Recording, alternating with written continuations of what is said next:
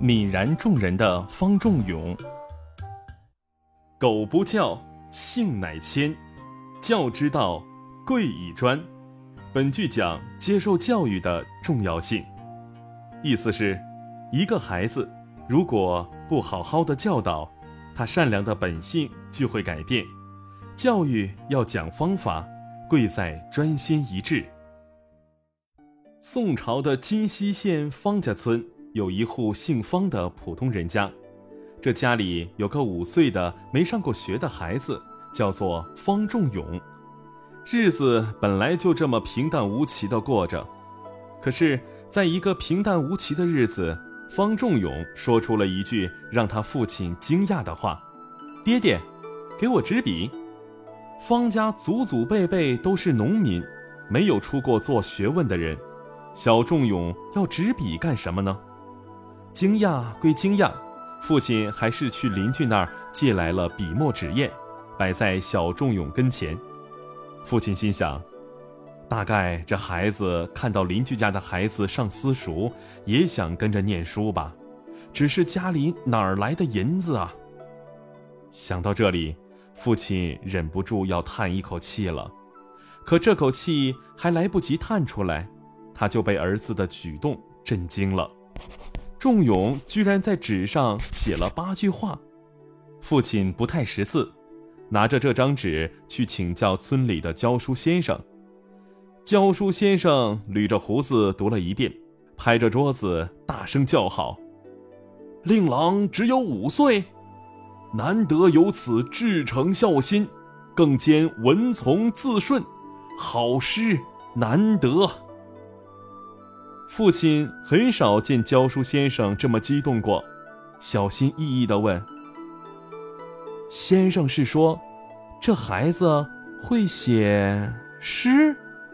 可是没人教过他。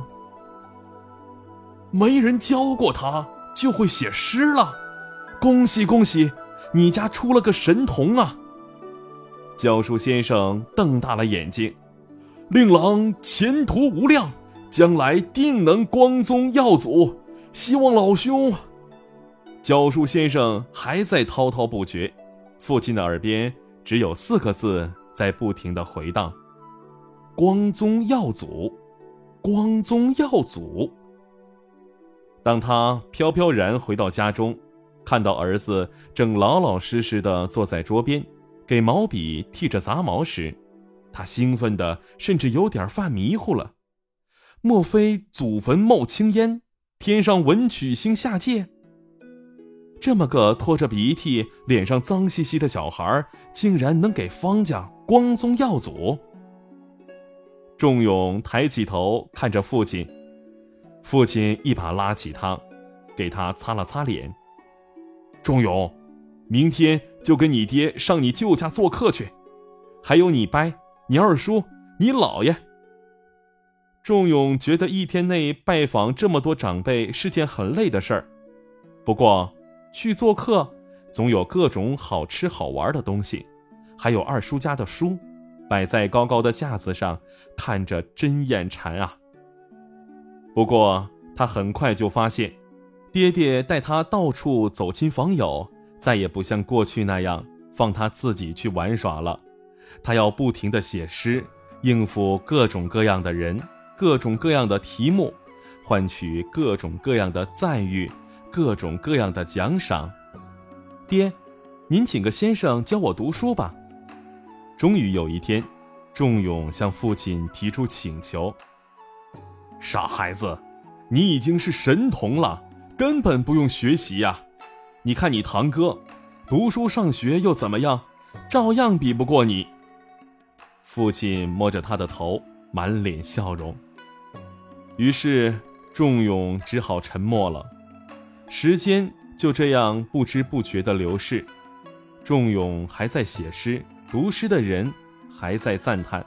只是，仲永敏感地发现，大家不像过去那样由衷地称赞他了，而是越来越应付了事。十二岁那年，一个偶然的机会，仲永见到了王安石。这时，他并不知道，这个比自己大不了多少的人，将来会是怎样一个大人物。王安石也早就听说了他的神童名声，也像别人一样拿起他的进作读了一遍，却没有像别人一样夸他，而是重重地叹了口气，摇头低声说：“真可惜。”这三个字让仲永的心猛地沉下去。父亲在带着他到处炫耀时，他总觉得手中的笔和王安石那时的语气一样沉重，再也飞不起来。又过了几年，仲永已经不再写诗，他完全是一个普通人了。父亲唉声叹气之余，觉得大概自己一开始就错了。天上的文曲星为什么偏偏选中他方家？还是不要妄想了。父亲却不知道，当年教书先生最后说的那句话是：“希望老兄送令郎去读书苦学，不要白白浪费了上好的天赋啊。”